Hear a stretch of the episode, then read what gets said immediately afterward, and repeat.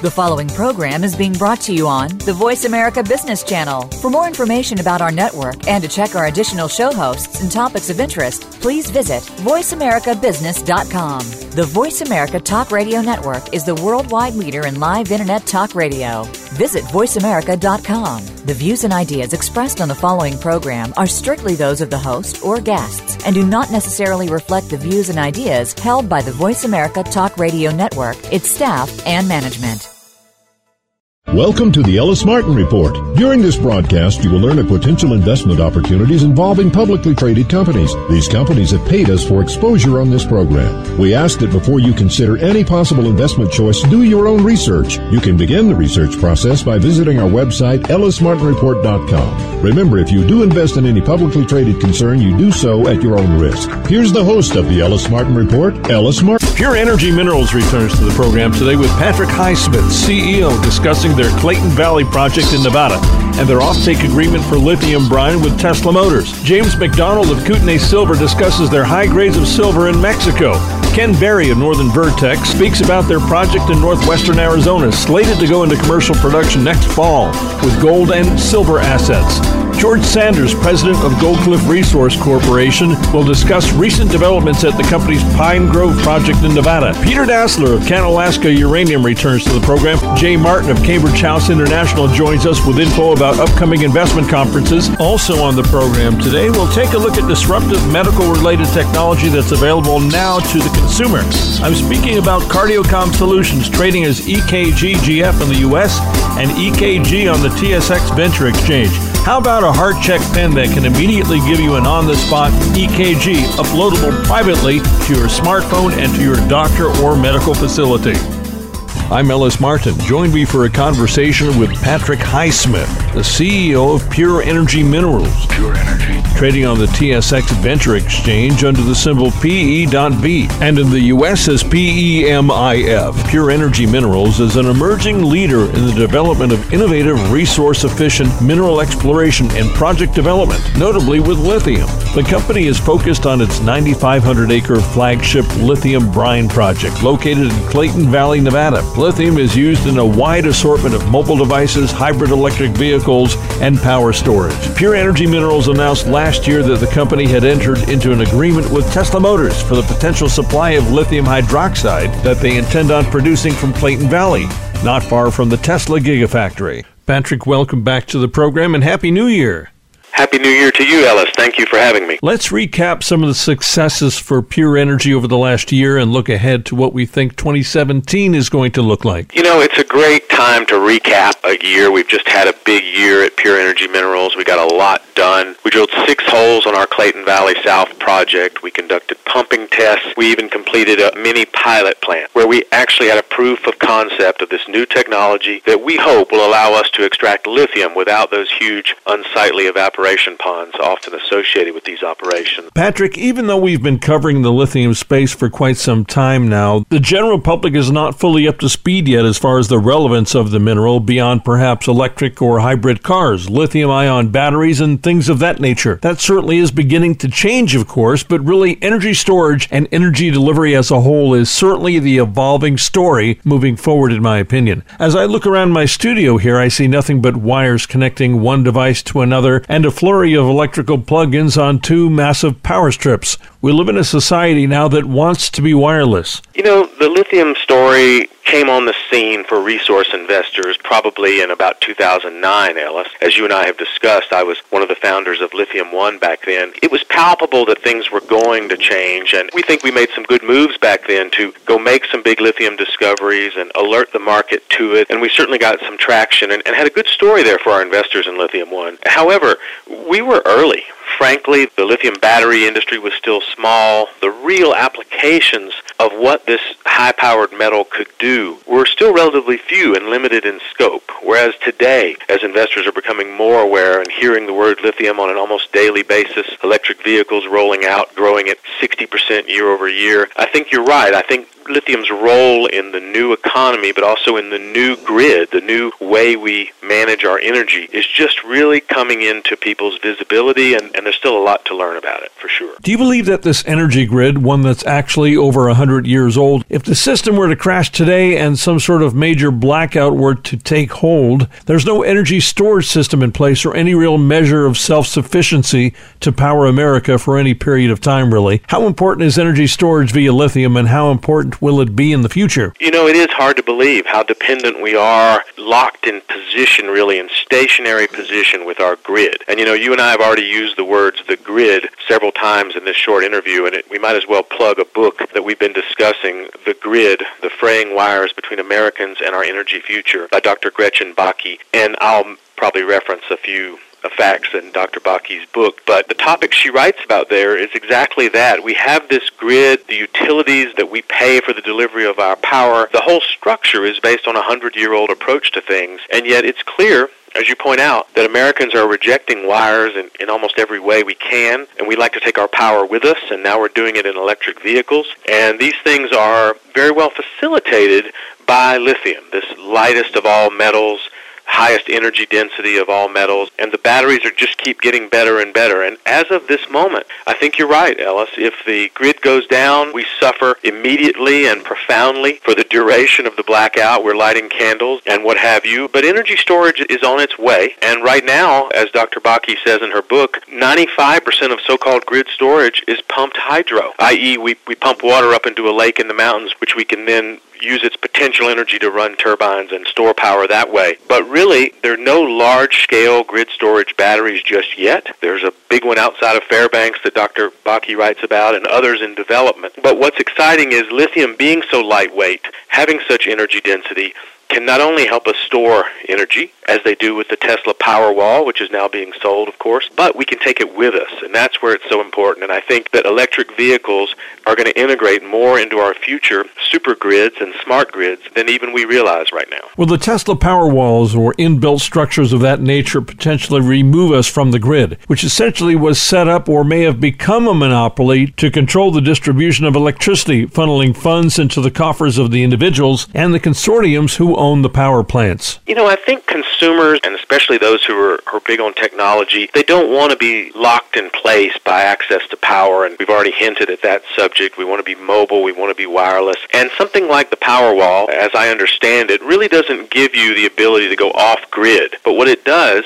is it gives you a few minutes up to a few hours to redistribute when you make power, when you store it, and when you use it. So, for instance, you can make power on your roof with solar cells, store that for off-peak use, for instance, and those sorts of things. And in fact, what we learn when we really study the grid is there's more to it than that. There's huge problems with surges of power when we don't need it. For instance, in the middle of the day when solar is running at full speed, of course, that creates a whole lot of energy and that in effect becomes surplus. So what we really need is a more creative way to look at the grid, the business of managing our grid, and really that allows entrepreneurship and creativity to kick in. And perhaps the most interesting thing we see going on are not only the uses of things like Tesla's Powerwall, but experimentations with microgrids and so-called nanogrids, where we see communities, universities, research centers integrating all possible and varied ways of making and storing power, cogeneration, anytime there's some heat in a process, we can capture that and use some of that to generate some power. We can use solar and wind, and of course we can interact with the grid as well. But that makes this miniature grid, this nanogrid, that much more redundant, and of course it can beget savings for the users of these nanogrids as well. And that's some of the neatest things that are going on right now that we can read about in Dr. Bakke's book. We see the experiments going on by the Department of Defense, various universities that can not only be self-sufficient for significant periods of time, but they can conserve energy and in fact, of course, can sell energy back to the grid. But I think the big question is, can the grid in the United States modernize? Can the business of managing that grid modernize enough to really maximize these things so that that super future that we are all hoping for can really come to pass. Then doesn't this archaic grid eventually become obsolete as some of these micro, mini, or community grids are set up around the country? Will we see a wireless electric world where you're passing through an area perhaps by motor vehicle or otherwise and all of your devices are powered up much like cell phone services connected as you travel through the air? I think you're right, Ellis. I think that the concepts of the business of utilities and how they price power and how they maintain the infrastructure have to be rethought. And what you're touching on are some of the concepts like wireless power transmission and electric vehicles basically being batteries on wheels and of course very smart computers as we know. If you take a look at the new Tesla Model S or Model X today the onboard computer power is spectacular. And here you have this battery on wheels passing through obviously fields of energy. And if power transmission is wireless or going in that direction, it certainly changes things, and we know the business has to change. But let's not forget, a man named Nikola Tesla actually demonstrated the potential of transmitting power without wires over 120 years ago in 1893. He did that by lighting three light bulbs from more than 100 feet away. And that's pretty impressive stuff that uh, 120 years ago we demonstrated the theory behind something could be done. And now we're seeing the entrepreneurs the Silicon Valley billionaires and others thinking of ways to uh, accomplish things that allow us to take our power with us. And I think electric vehicles with their lithium batteries on board are going to be a big part of that. And Dr. Bakke writes about that. Virtually every concept for a future grid that facilitates renewable sources of energy with variable rates of generation, all of those really rely on some level on electric vehicles. That is, these batteries on wheels being plugged in and then being transported from point A to point B.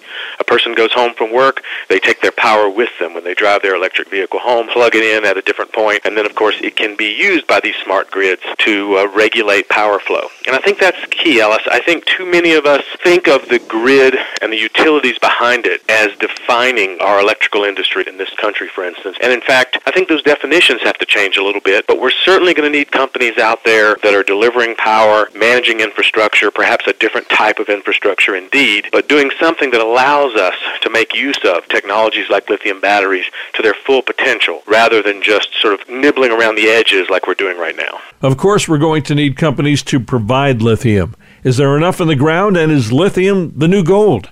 As investors, where should we consider putting our money right now? Well, the resource industry has always got exciting new stories, a, a big new gold discovery, a, a, big new lithium discovery, and I believe that that sort of excitement can drive entrepreneurialism and experimentation and, and R&D.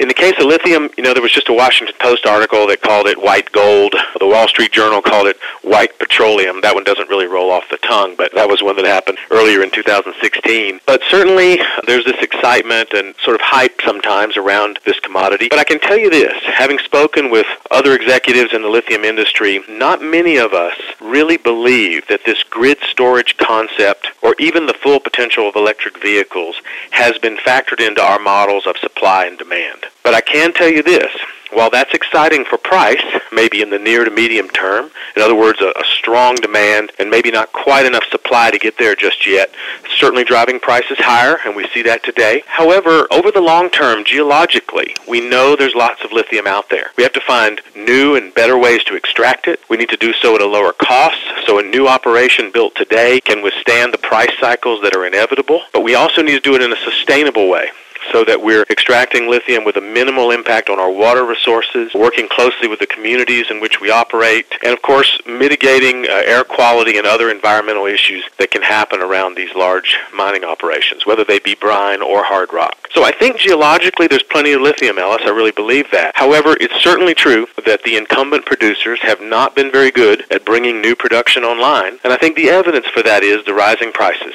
But of course, the good news there is that many of us are rushing out to make new discoveries and to demonstrate their potential economics and, in fact, to get new projects built. And we have seen a couple of juniors come online with new lithium production over the last few years. And I think that's a good sign. And I think there's more of that to come. And I think from Dr. Bakke's book and other sort of timely media stuff out there right now. There are exciting times ahead for lithium's role in our grid and certainly in energy storage and most definitely in electric vehicles. We have the Obama administration transitioning out and the Trump administration on deck. Let's talk about energy and lithium competing in a space that is very broad and a politique that will be very diverse. Those are uh, big questions, hard questions. But you know, I've been in the mining industry for about 27 years now, and I've seen administrations come and go. I've worked in over 30 countries around the world. Sometimes for political reasons, we chose to be in or out of certain countries. In this case, the United States, we have a robust, healthy mining industry in, in some sectors. However, we have been burdened with regulations. Many would say that the sheer quantity and detail in the regulations has imposed a burden and has at least slowed things down. And that's certainly evidenced in how long it takes to get things permitted. So I think if we look at the last few years, the outgoing administration now, we do see a higher degree of regulations, some of which may have been needed, many of which probably were overkill or perhaps redundant. And so that's one element. The other, however, with something like lithium, is we have a, a potential green energy related commodity here that there's only one producer in all of North America. That's our neighbor, of course, in Clayton Valley, Albemarle Corporation at their Silver Peak mine. And yet we have a lot of resources of lithium in this country and in Canada, and yet those haven't been brought online or have been uh, slow to come online or slow to be developed. So there have been some incentives, as you know. We don't think the lithium industry per se needs a whole lot of subsidies from the government, but what we do need is a facilitative government, a facilitative permitting environment that allows us to get after these deposits, make these discoveries, and advance them through the various milestones zones towards production. And we believe that's important. And we believe a streamlining of regulations, as proposed by the incoming Trump administration, sounds attractive. And at the same time, it's clear that there's a momentum perhaps against a lot of government subsidies and things like that. But I think we in the mining industry have already learned our lessons in that regard. If you can't build a project that's economic through the price cycle, then you're likely to destroy value for your investors. And so at Pure Energy, our focus has been on cost-effective lithium production, the ability to get an operation into production that can weather the price cycles, and I think that's key for any future mining developments, whether they be large companies or small companies, paying attention to the bottom line. Now, it's certainly true that an administration in favor of green energy can make things move a little faster in some areas and can streamline regulations, but by and large, look at the value brought to investors, the jobs created, the expansion of the tax base when a new operation goes into production, and that sort of thing. And I think for the most part, the lithium industry is modern. We can adapt to the changing administrations in Washington or whichever national capital. And of course, the uh, funds to do exploration and development do move around the world and that pendulum swings based on the administration in place, as we've seen recently in Argentina, for instance, with the Macri administration coming in there, creating perhaps a more attractive geopolitical environment for investment there than has been the case in the recent few years. So these changes happen, and it just so happens that one of the uh, exciting elements of lithium is its topical nature as it relates to environmentally sustainable energy sources.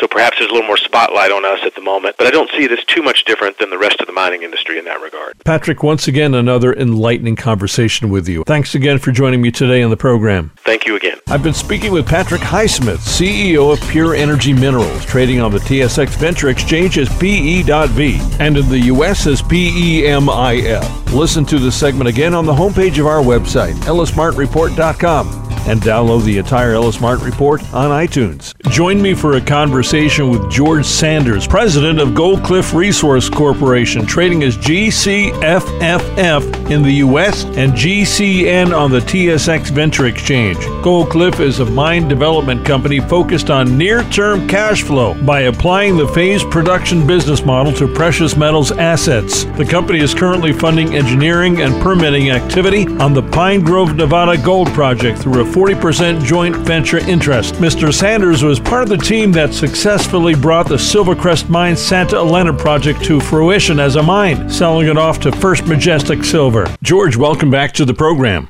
Thanks, Ellis. Always a pleasure. You just released some important news. Let's hear about it. Certainly. It was the results of a small surface sampling program that we did. To put that program in context, it was very short and very quick couple of day reconnaissance program, but it was very important to us if it returned values, which it did. Among the values that came back to us were gold assays that are consistent with our resource grade 1.37 grams.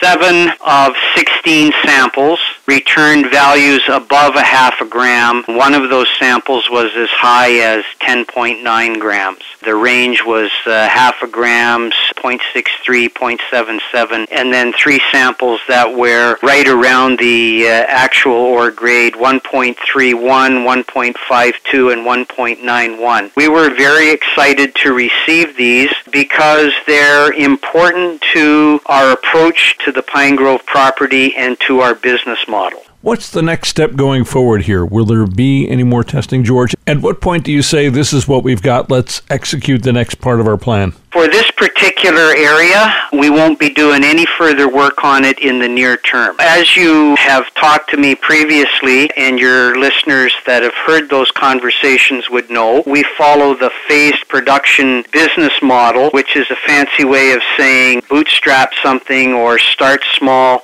and build out of cash flow. So if that model is going to be successful, you have to have something to build towards if you start small. And particular to the Pine Grove project, the resource that's been outlined to date, which will make a nice smaller mine, open pit heap leach for a few years, it is a modest size resource. And so we felt that it was important to demonstrate our view of the Pine Grove property, which is that the resource outlined to date is only a small portion of what we think is ultimately going to be found there. But because of the model, we're going to focus on what we started. So this sampling and the numbers that we released yesterday simply validates our view and allows us to show to our shareholders and to prospective investors that indeed there are other areas on the property away from the zones that have been drilled to the resource level that are highly prospective. Clearly, this zone, which is on the Southern Cross lode claim, away from the patented claims has demonstrated that it has a lot of potential. For the remainder of at least the first half of the year, we'll be focusing on the detailed permitting and preparation of the plan of operations for submission to the state and federal regulators. You had alluded to in a previous interview that you were in the process of identifying lower grade but still significant grade resource outside the primary zone, correct? Correct. And rather than using the term lower grade, I'd probably prefer to use the term bulk tonnage grade because the bulk tonnage grades or lower grades, as you say, at Pine Grove are actually significant amount higher than most of the open pit heap leach grades being mined in the state and other parts of southwest U.S. and indeed Mexico. Many of the deposits either currently mined or under development are grades quite a bit under a gram. So between 0.6 grams and a gram, and our resource grade is 1.37. As I've just said, the numbers we release are consistent with that grade. So rather than refer to it as low grade, I think we'll call it bulk tonnage grade because actually it's quite a bit higher than the normal open pit heap leach grade. The other thing that's interesting, and we did talk in another conversation about high grade at Pine Grove, and indeed one of our samples comes in at a, just under a third of an ounce. So definitely some high grade kicking around in the system. I'll simplify, if I could, Ellis, a little bit of geology for just a second because that has us most excited about this Southern Cross zone. We knew that this area had been sampled in the early 90s by Teck, so it had some potential. And our view when we came into the Pine Grove project was this would be a really low budget, and it was less than $10,000. It's a geologist, a couple of days for him to look at this and the cost of assaying, and that's basically it. One of the Lincoln geologists went to locate the previous sampling, couldn't really find it, was in the area, saw the host rock granodiorite, but it was really what we call fresh. And geologists don't like fresh rock. They like rock that's crushed up, has staining in it, it's all fractured because that's how mineralizing fluids emplace the precious metals. So they didn't see any of that in his first day of reconnaissance. He came back, had a conference with the project manager, and said, gee, this doesn't look like much. Well, go and sample it anyway. Brought the samples back. They both agreed that, gee, there didn't look like there was anything worth sending to the assay lab, but go ahead and send it anyway because that's what we had asked them to do. And the numbers that came back were quite shocking to both of those geologists. So they took another look at it, and what they described was very inconspicuous hairline fracturing that you might not see on first investigation. Why are we excited about that? That tells us that the granodiorite all over the property needs to be looked at carefully as opposed to just the granodiorite that has an old prospect pit on it or has some staining or some fracturing nearby. So it really opens up anywhere that rock is on the property, and there are a lot of those places. It opens that up for future prospecting. So that's pretty exciting for us. Well, that's exciting, and it certainly lends us to believe that there might be several revenue streams potentially going forward, and that's what shareholders like to see. Well, exactly. The current resource at 700, 750 tons a year, that will support a four-year mine life. So any of these other occurrences, they don't have to be millions of tons. Half a million tons, a million and a half tons, that's going to add additional year and a half, two, three years of mine life that makes all the difference in the value of the project and the value to the shareholders. George, thanks so much for the update. Again, I appreciate you joining me today on the program. Terrific. Thanks again, Ellis. I've been speaking with George Sanders, president of Goldcliff Resource Corporation, trading as GCFFF in the U.S. and GCN on the TSX Venture Exchange. Listen to this segment again on our website, ellismartinreport.com, and go to goldcliff.com for more information on the company.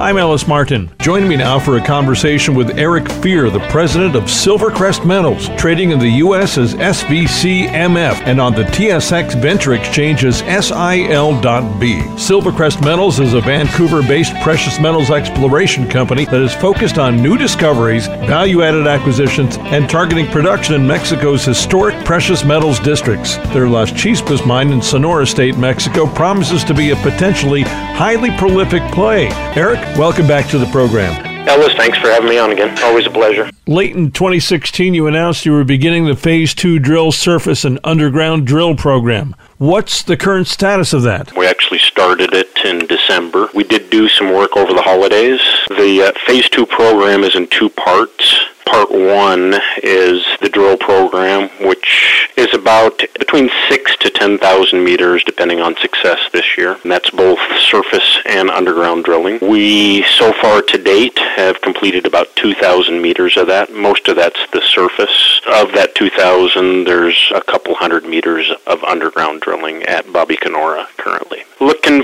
for our first result for phase two drilling to come out sometime in February. I don't like to put one or two holes out. We're going to put these things out in five to ten hole kind of batches as they come through the assays. Uh, drilling is focusing on establishing our maiden resource later this year. Also drill testing the Babicanora target, which historically was the largest producer in the district. This district has laid dormant for the last 75 years and has never been drilled as far as we can tell. So we're the first to drill in this district. How do we have these historic targets that no one has touched and you're about to find out what's in the ground there?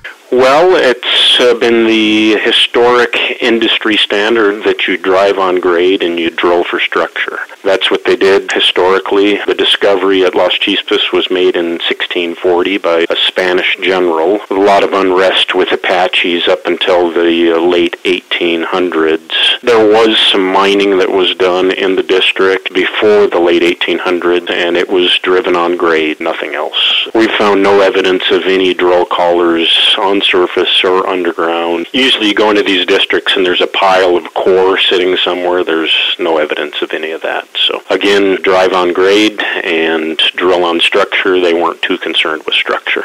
What is the second part of that phase two program? The second part of the phase two program, the critical part, is the ongoing underground rehabilitation of approximately 11.5 kilometers of old workings.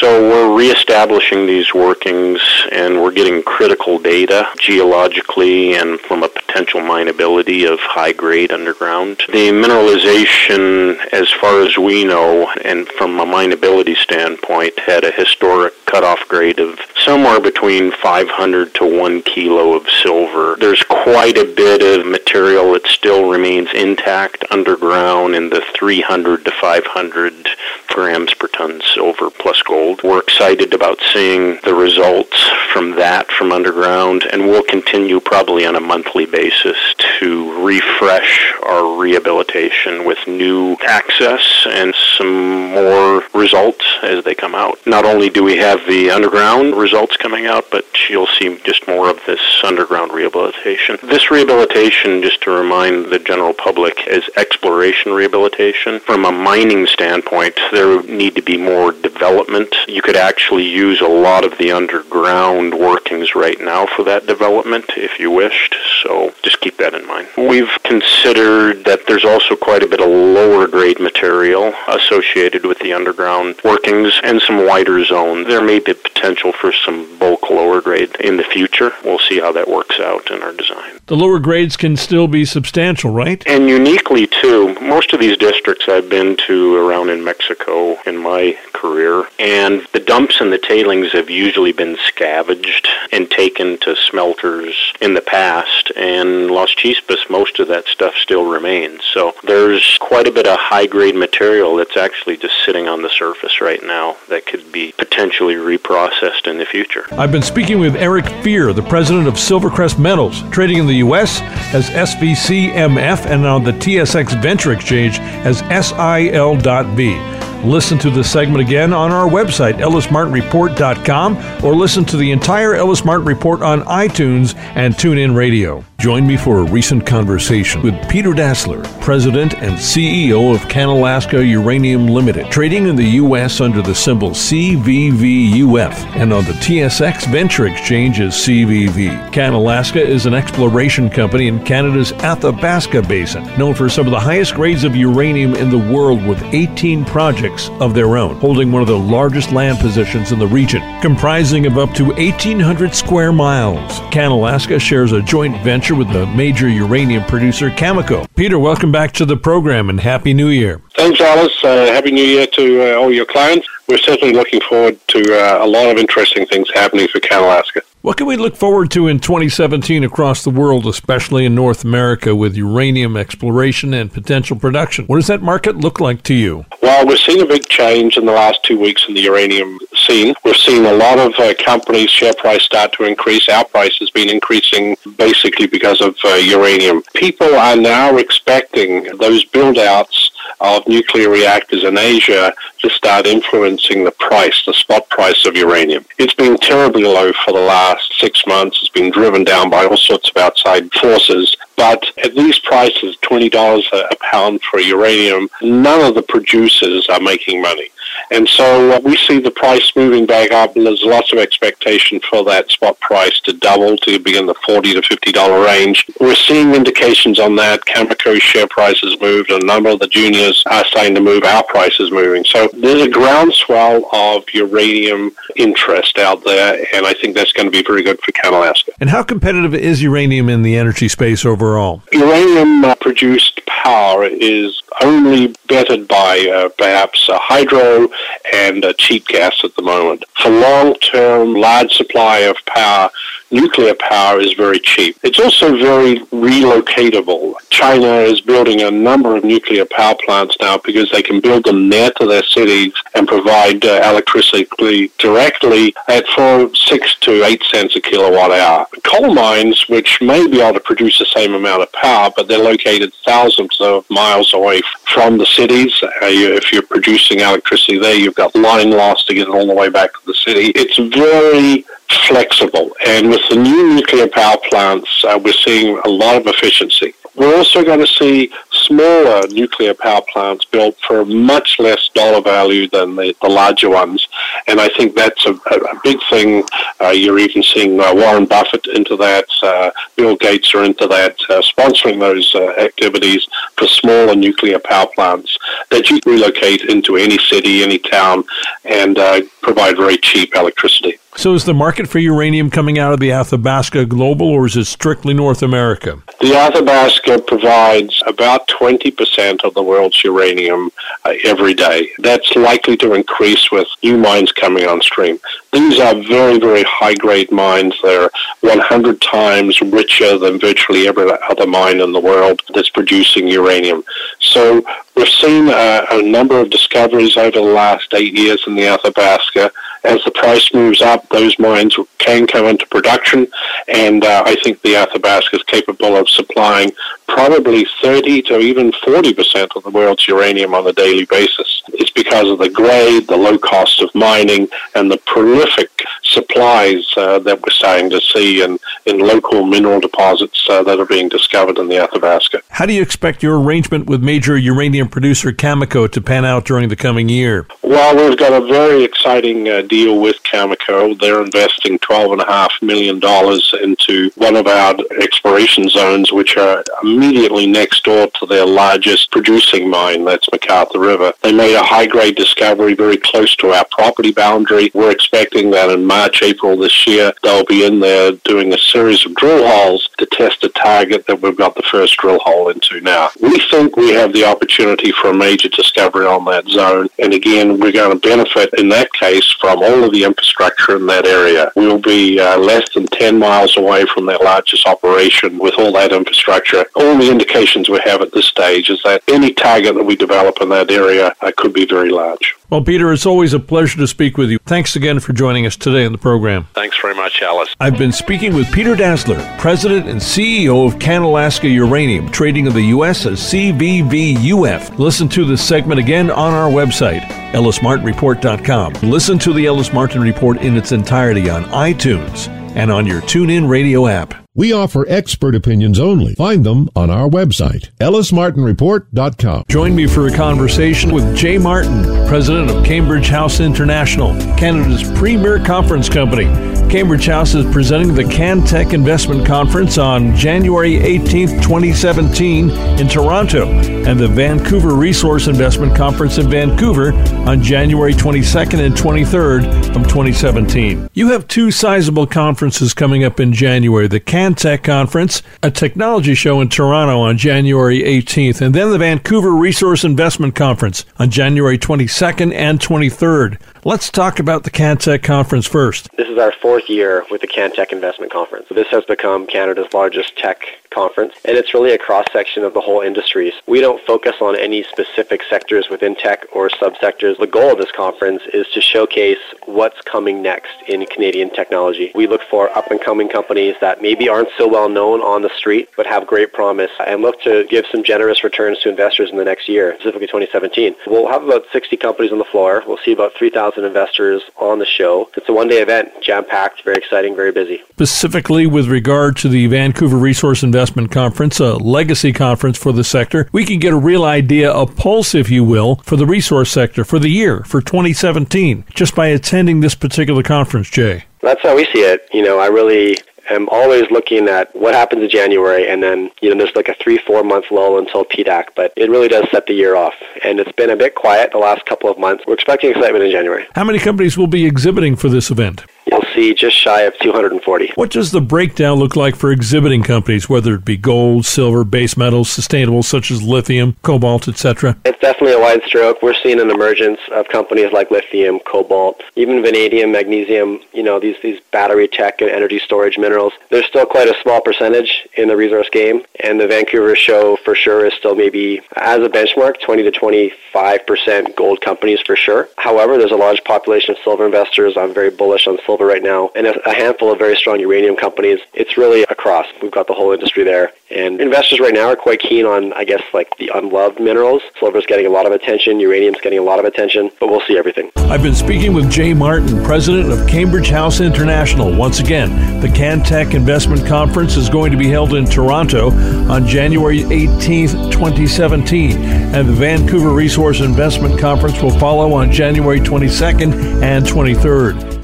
Do you have questions that need answers about our sponsor companies? Contact them. Find the logos of all our sponsors on the homepage of our website. Click on them and learn more about our client companies. ellismartinreport.com. Join me for a conversation with Ken Berry, the president and CEO of Northern Vertex Mining, trading in the U.S. as NHVCF.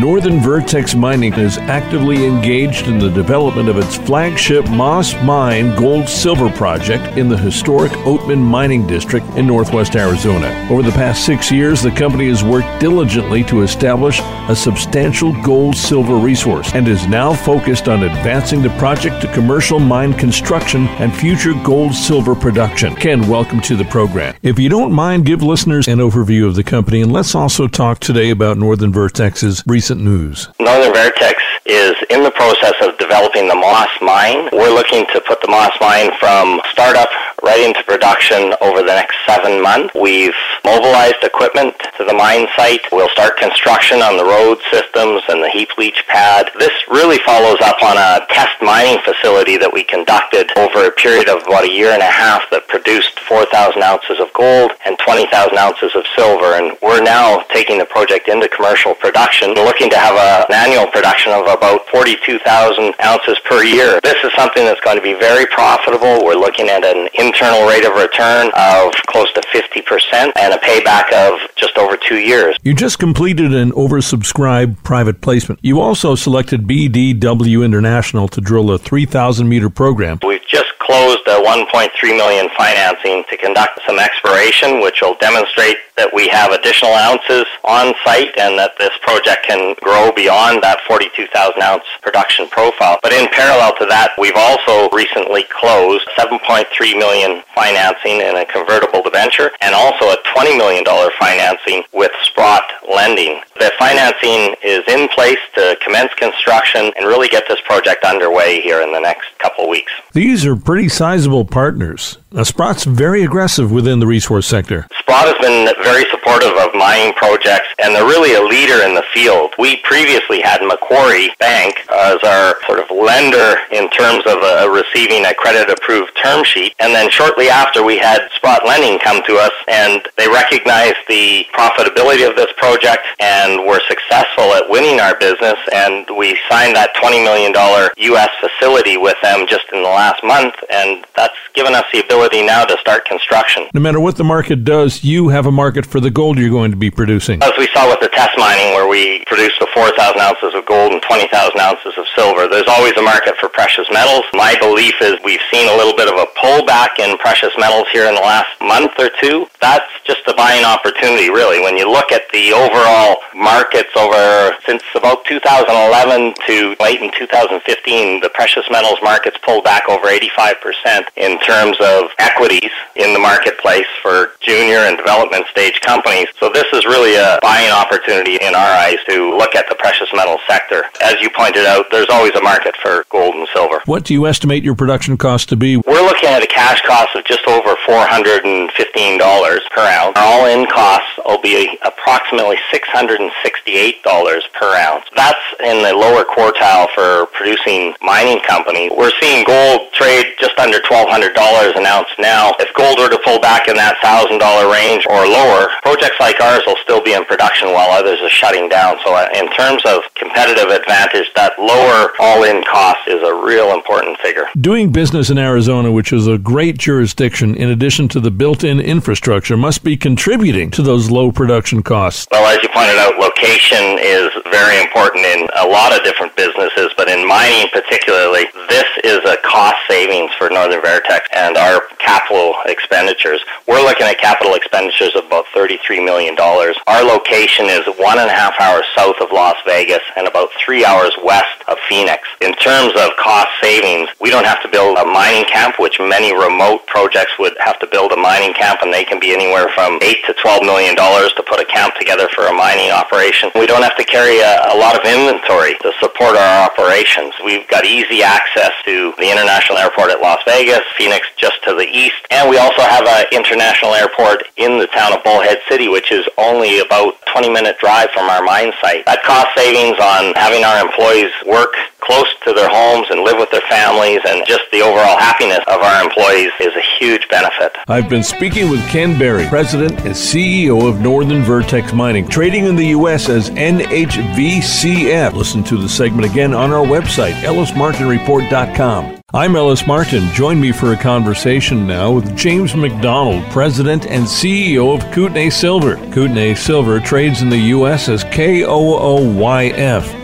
and on the TSX Venture Exchange under the symbol KTN. Kootenay Silver is a Canadian and Mexican based silver exploration company actively engaged in the development of three major silver projects in Mexico, including the La Cigarra project in Chihuahua, Mexico, and the Promontorio and La Negra silver projects in Sonora, Mexico. The company has a leading growth profile highlighted by one of the largest silver asset bases in Mexico and a carried interest to commercial production with a world leading mining partner. Kootenay currently has two drill programs in progress in Mexico and a combined 43101 silver asset base of over 140 million ounces of contained silver. Forward looking statements may be included going forward. Today we join Mr. McDonald on site at the La Cigarra Silver Project. Jim, welcome back to the program. Thanks, Ellis. Happy to be here. You're at the La Cigarra Silver Project in Chihuahua State, Mexico, with some exciting news for us. Feel free to share it with us, Jim. Yeah, I am. I'm right on site. Came down. We put news out here on the first 11 drill holes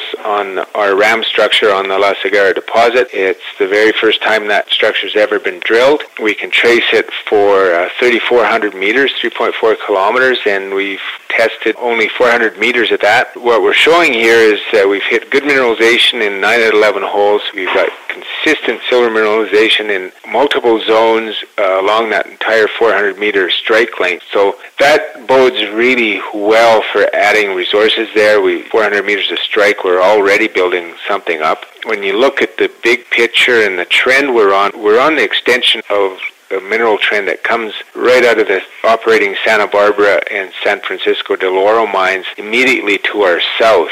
That trend goes under the valley cover to the south of us, and when it emerges on the other side of the valley, it comes right up into our Ram and Soledad structures and on into our deposit areas. So we're working on the same mineral trend, same kind of structure, and they're mining down a thousand meter depth there. So this kind of start here, we're wide open on the Ram structure along strike to hit silver mineralization consistently along 400 meters right out, out of the gate is very promising start and you know gives us a lot of confidence. We're, we're going to be adding ounces here and you know we've got potential for some real good high grade ounces or shoots forming along this trend. We are potentially talking about ounces per ton though. I'm looking at some of these drill highlights from the ram zone and they're very very strong. You know we got some great grades there at the start right out of the gate, we're getting up to 200 grams per ton. You're talking in that sort of case, six ounce, seven ounce per ton range when you talk about ounces. Yeah, it's just the beginning.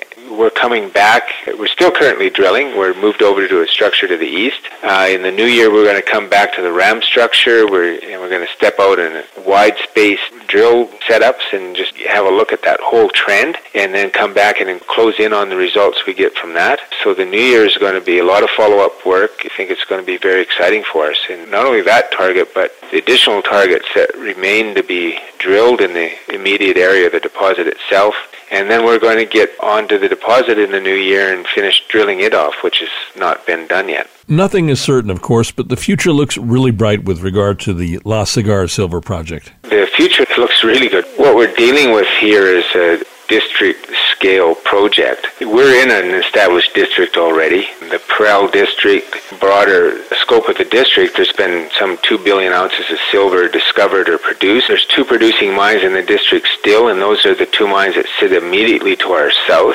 south of our project. So we're basically extension of that system and we've got multiple target areas on the property that haven't even been drilled yet. The deposit itself already has 52.5 million ounces of measured indicated silver and another 11.5 million ounces in the inferred category. It's open in both strike directions. It's open to depth. And then in the immediate surrounding area, there are eight undrilled targets, and we're just starting to have a look at those, and that's what these RAM results are all about. And for a first pass right out of the gate, that's very, very encouraging numbers that that we're getting. And we're just scratching the surface here. I've been speaking with James McDonald, the president and CEO of Kootenay Silver, trading as KOOYF in the U.S. and KTN on the TSX Venture Exchange. Do you have questions that need answers about our sponsor companies? Contact them. Find the logos of all our sponsors on the homepage of our website, ellismartinreport.com. That's ellismartinreport.com.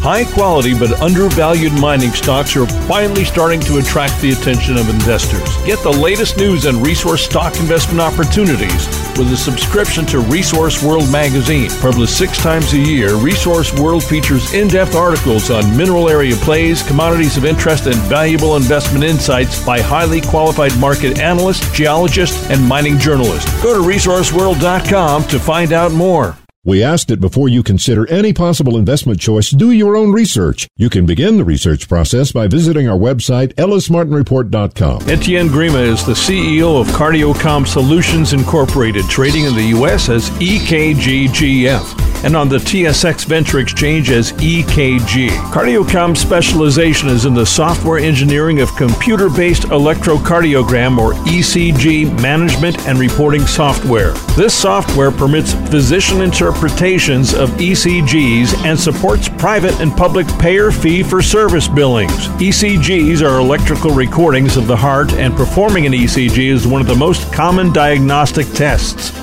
Over the past three years, CardioComm Solutions has successfully launched technologies that enable the use of new medical devices and communication portals, utilizing internet and cellular based technologies for the recording, transmission, and viewing of ECGs. CardioComm's ECG management solutions can now service both medical and consumer markets internationally. The HeartCheck Pen handheld ECG device is the only device of its kind cleared by the FDA for consumer use. Etienne, welcome to the program. Thank you. If you wouldn't mind, give us a brief overview of your company. CardioComm Solutions has been around for a few years as a provider of ECG, electrocardiogram monitoring technologies in hospitals and doctors' offices and even some labs that run ECG services for hospitals all over the world. So the ECG, just for those who don't know, is the way that you measure the activity of your heart by looking at the electrical activity through your skin with those wires and electrodes that are put on your body. And it shows a waveform that you see in movies and you see on shows that